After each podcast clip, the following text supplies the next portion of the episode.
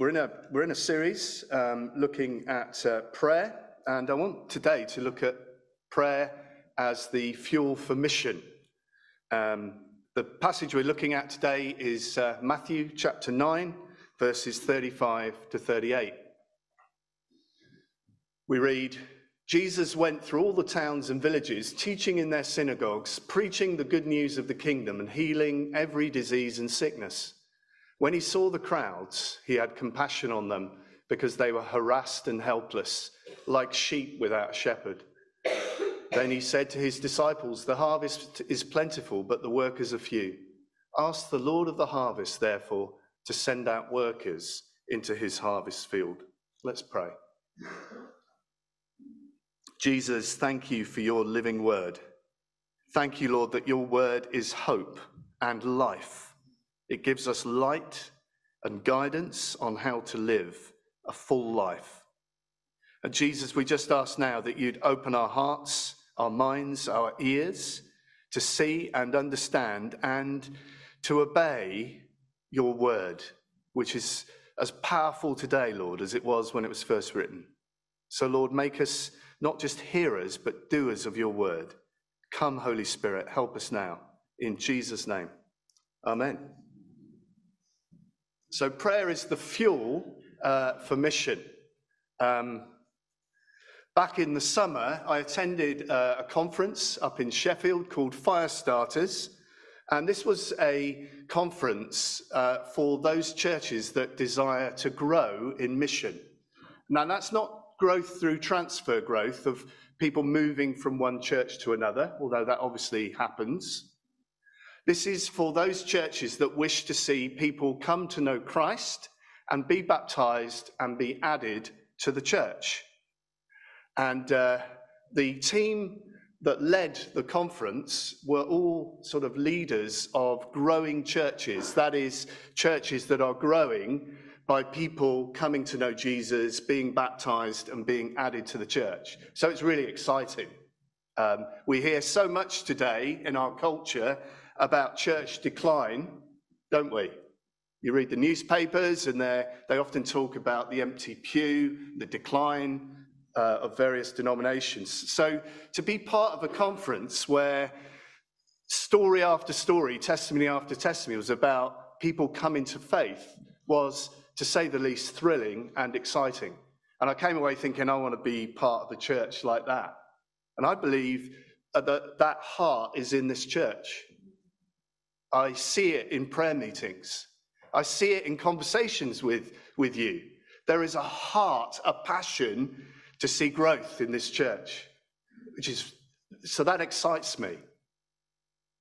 And you know, there's a massive link between prayer and growth. You're going to go, you, well, we don't need a theology degree to know that. but actually, it's really important for us to realize that do you know there are seven key principles of churches that are growing through conversions? Seven keys. You might think it's some amazing strategy imported from the States or some program or book. No, it's not. Do you know what it is? It's prayer and fasting. Prayer and fasting are the key to growing churches. Let me quote from the research of fire starters. Let me quote These churches have outrageously prioritized prayer because the God who is the King is also our Father. He both listens as a parent and acts as a sovereign. Growth in mission is a spiritual battle before it is anything else. Do you hear that? The intensity of prayer and fasting is especially found in the leaders of growing churches. You can't argue with that. That is national research. So it's not primarily about strategies or copying the church down the road. It's about prayer and fasting. It's about winning the battle in the heavenly realm so that the mission on the ground is successful. You can't argue with the research. It's there. So we have a vision as a church to see our children and families' work grow, right? We want to see this place filled with a range of ages. I love churches that are full of different ages, don't you? Isn't that the vision? Babies crying, people in their 100 plus. We, we have one member who's not able to come anymore, but she's 102. Still visit her in the nursing home. So we have, a, we have 102. I don't think we can top that. But wouldn't it be great if we reflected the age profile and racial profile of our local community. Wouldn't that be great? Yeah. Hallelujah. Um, there are a lot more families out there in the community than there are in here. All right? You know that. So we need to pray that God would break in and win the spiritual battle. Prayer is the answer, right? Yes, strategy is important. There are things we need to do. Um, I'm in conversation with uh, a children's worker over at um, uh, New Life Baptist Church. She works for uh, Power Pack, which is a professional sort of children, and, and we're, we're going to get her to come and work with us in January. There are things we can do, but you know, prayer is number one priority. If we don't pray, you can have all the strategies and experts you like in the world, you will not see growth. Um, last Sunday evening, um, we had a prayer meeting, um, seven o'clock, where we prayed for growth in families and children. Previously, in a prayer meeting, um, we'd had a, uh, there'd been a picture of a, a giant key shared. All right, there it is on, on um, not that particular one, but it was, it was, uh, that was one I found on Google Images.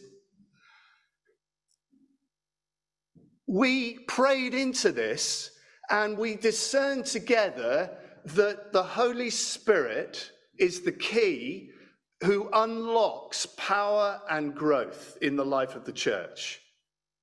And the reason that I've picked a picture where there's a few people carrying that giant key is that that's a picture of the church coming together in unity to pray in the power of the Holy Spirit to see breakthrough in growth, right?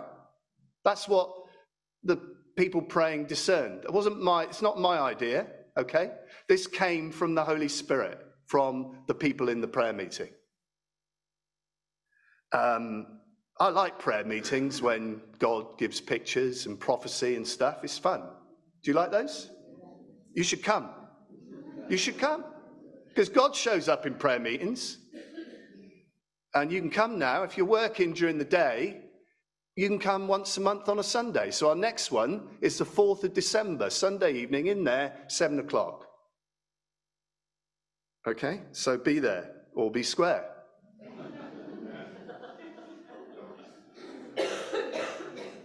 So significant that we come together in unity to pray. That's what the church in the Acts did. Do you, do you, notice how many times the church are together in the book of Acts, in the early chapters? They were together, Luke keeps telling us. They were together praying again and again and again and again. And do you know what? God shows up again and again and again. So you need to show up to the prayer meetings, right? As a priority. And I don't say that because I'm putting a guilt trip on you. I'm putting it because this is scripture, right?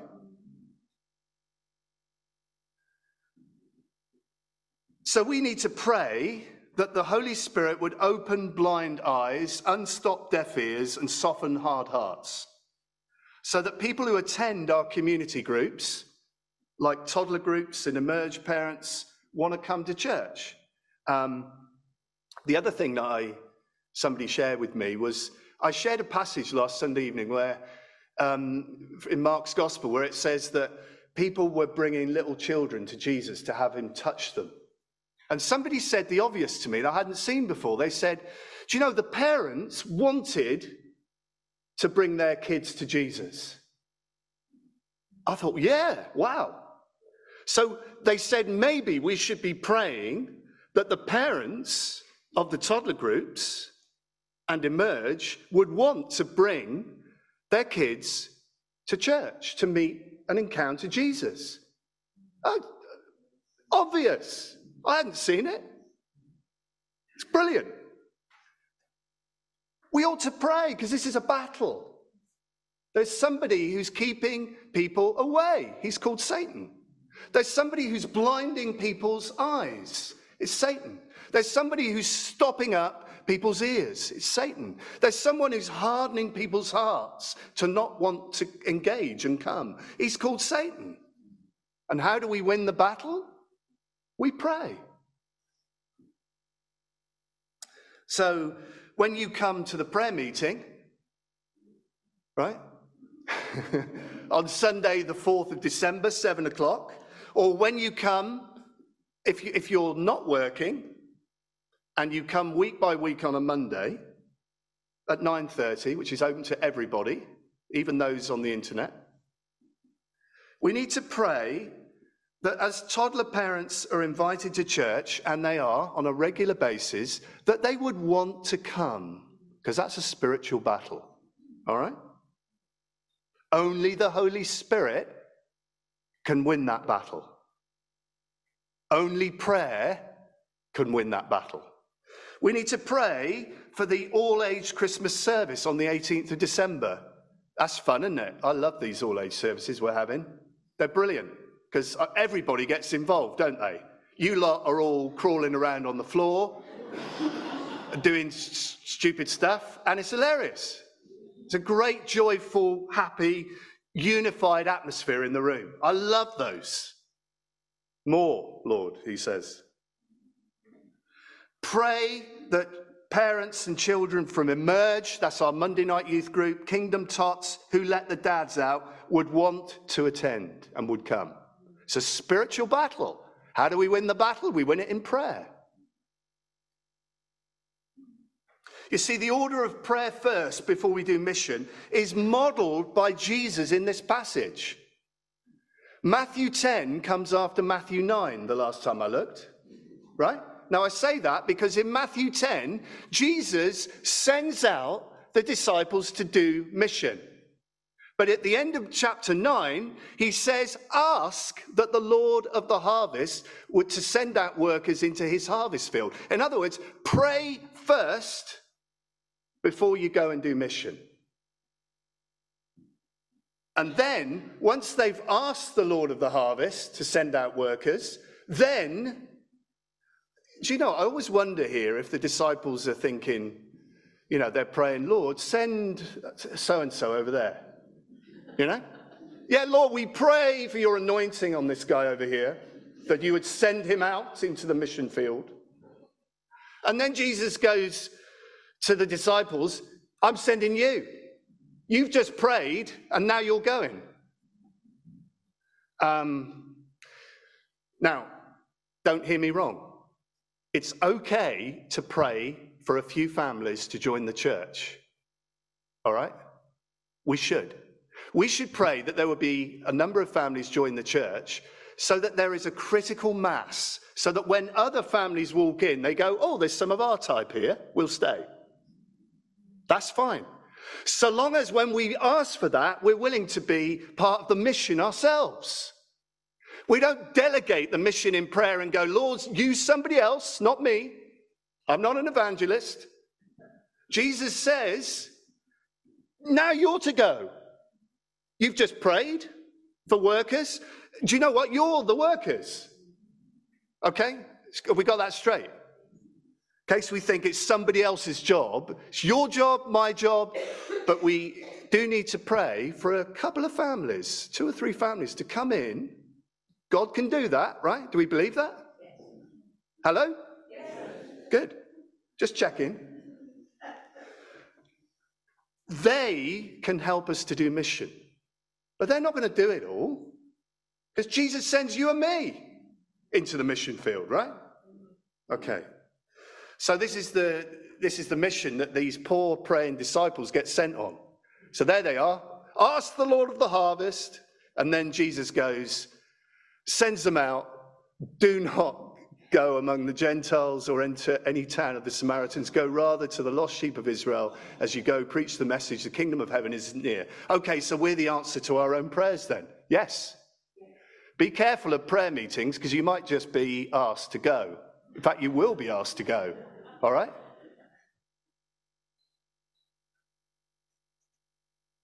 A couple of things from this passage that I want to draw out today. Number one, the compassion of Jesus is the fuel for mission. When he saw the crowds, he had compassion on them because they were harassed and helpless like sheep without a shepherd. How do you see people? When you go shopping in Woking or Guildford or Kingston, do you just see anonymous faces? When you're sat on the train or on the bus, when you're sat in the cafe or in the pub, do you just see anonymous faces around you? Or do you look into the eyes and faces of people with the compassion of Jesus? Do you know what Jesus saw when he saw people? He saw sheep without a shepherd. He saw broken, hurting, disorientated, lost people without meaning and purpose. Who do you see when you're out and about? Just bodies? Just people in your way? Do you see people who need the Lord? Are you moved in your gut for people who don't know Christ? Do you know that phrase, he had compassion on them? Do you know that in the Greek, that means that Jesus was moved in his guts, his bowels? It's quite visceral language, isn't it? I don't know if you've ever been moved in your gut, the very core of your being. You've had such a, a rising of compassion. You've been so moved by a news item or, or, the plight of somebody, a friend, that you've been moved in your gut with compassion. You ever had that? You just feel for them from the core, the gut of your being. Well, that was what, that was what Jesus felt when he looked out on the crowds and he saw lost and helpless and harassed people with no hope. He saw the pain, the anguish written across the faces of people. You know, these people were suffering under the oppression of the Roman occupying forces. They were suffering under Pharisees and Jewish leaders who put heavy burdens on them that they couldn't lift, they couldn't fulfill. It was all about legalism and keeping the rules. And these people were excluded from that kind of religion. They were under a burden.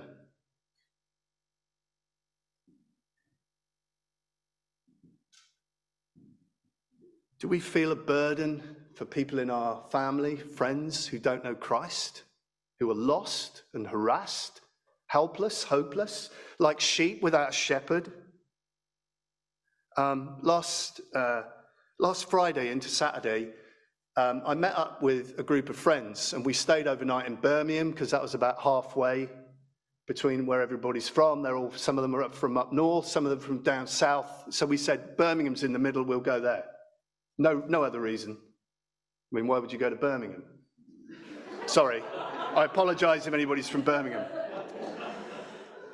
It's changed, though. I have to say, over the years, it's changed. It's better than it was. I'd known these people since 1987 when I, was, when I did my first university course. So there we were, a bunch of 50 something year olds wandering around Birmingham trying to find places that would let us in. And when you get into your 50s, places that sound, look trendy and well, no longer are kind of interested in grey hair they kind of, no, mate, sorry, you're not coming in here. Anyway, that's by the by. What I found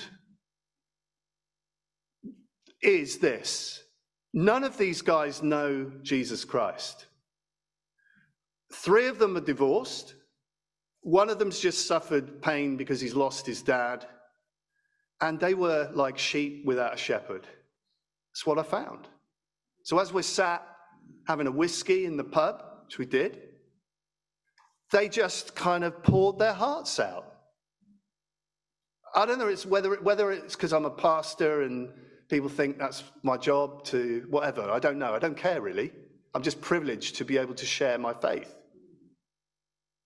You know, we, and inevitably we got onto the cost of living crisis and the environment and everything else.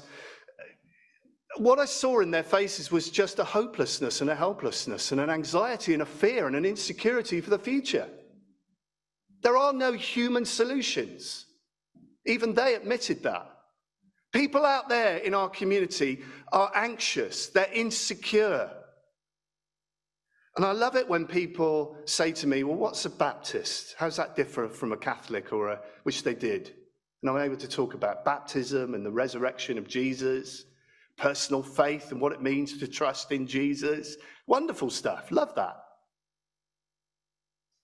We're able to offer people hope.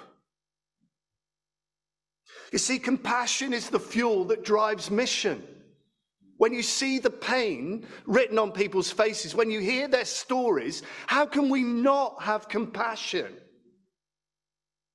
Um, sometimes people say, well, um, as Christians in the West, we don't want to cause offense. We don't want to make people uncomfortable by talking about our faith. Look, guys, people are already uncomfortable. All right? They're already hurting. They're already experiencing bereavement where there's no hope for them, no hope of eternal life. They're already experiencing marital breakdown. They're already experiencing kids who've gone off the rails and their family life is falling apart. They're already experiencing uh, no center or purpose or meaning in their lives. They've already got discomfort. They're looking for comfort. What's this nonsense about making people feel uncomfortable? Guys, they want comfort. They need hope. They need the gospel. Last time I looked, I don't see a world that's got it all together and is doing well. Do you? Or maybe you're living in a different world to me. My friends are in pain. They're hurting. Their lives are a mess. They need Jesus. You got anybody in your life like that? You see, compassion drives our mission. Compassion drives us to our knees in prayer for the family members, the friends, the neighbors who don't know Christ. Quite frankly, we have to get over ourselves about feeling uncomfortable because the world is already feeling uncomfortable and needs hope, needs the gospel. Number two, I need to move on. Mission begins with the power of prayer. Look at verse 38. Ask the Lord of the harvest. What does he mean? Pray. Pray that the Lord of the harvest would send out workers. And that's you and me. So, what are we doing when we're asking the Lord of the harvest to send out mission workers?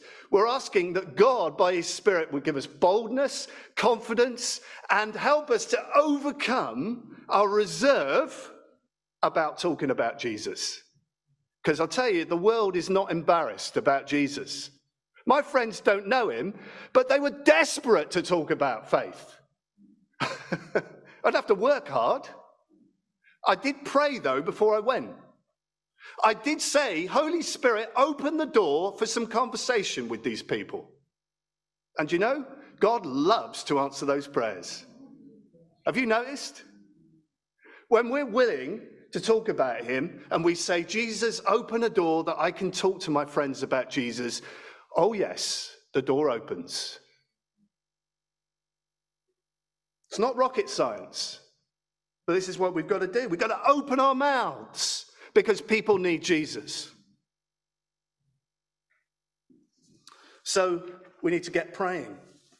Because it's only the Holy Spirit in the power of the prayer that's going to open doors in people's lives. Only the Holy Spirit, through prayer, will cause people in your workplace, your neighbors, your friends, to ask you questions about your faith. Uh, the early church in the book of Acts were first committed to prayer before they went out in mission. In Acts 4, Peter and John had been released from prison for healing the man at the crippled gate, and they were told to keep quiet and what did they do? The first thing they did was join the church prayer meeting and they asked for more boldness and power. I love that. No, we're not going to keep quiet. We're just going to ask for more power. That's kind of anti British Reserve, if ever there was one, isn't it? No, we're not staying quiet. Lord, give us more power, more opportunities, Lord. Now, therefore, Lord, consider their threats and enable your servants to speak your word with great boldness. Stretch out your hand to heal and perform miraculous signs and wonders through the name of your holy servant Jesus. You want to see signs, wonders, miracles, people come into faith, people asking you about Jesus? Pray. Pray. Get on your knees. God answered in an amazing way. Listen to this, Acts 4:31. This is a prayer meeting I'd want to be at after they prayed, the place where they were meeting was shaken and they were all filled with the Holy Spirit and spoke the word of God boldly. Wow. Do you imagine God shaking the room as you pray? Woo. Later on, we hear in Acts 5, the church continued to grow. Listen to this. The apostles performed many miraculous signs and wonders among the people. All the believers used to meet together in Solomon's colonnade, more and more men and women believed in the Lord and were added to their number. That's a result of the prayer meeting in Acts 4, right? Dale Bruner, in his commentary on Matthew, sums it up nicely. I quote, When there is prayer, there is mission. When there is little prayer, there is little mission. I couldn't say it better.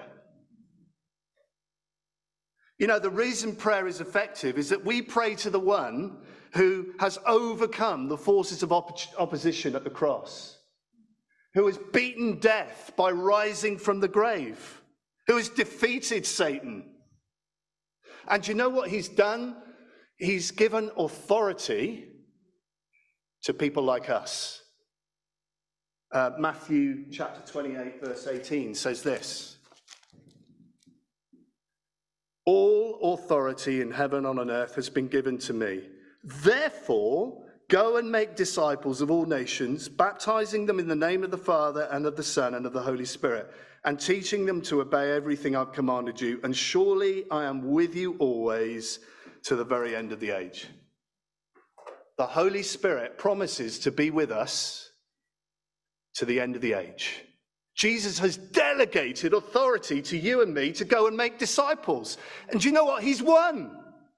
He's defeated death. He's risen from the grave. So the mission field is ripe for harvesting. There will be opposition, but Jesus has won out over that opposition. So we should go confidently into Alpha praying for conversions. We should pray confidently that God would send us people from our community groups who would want to join the church because the victory is won. But the victory is only actioned and activated as we get on our knees and pray the victory in. Do we believe this stuff? Do we believe this stuff, church? Amen.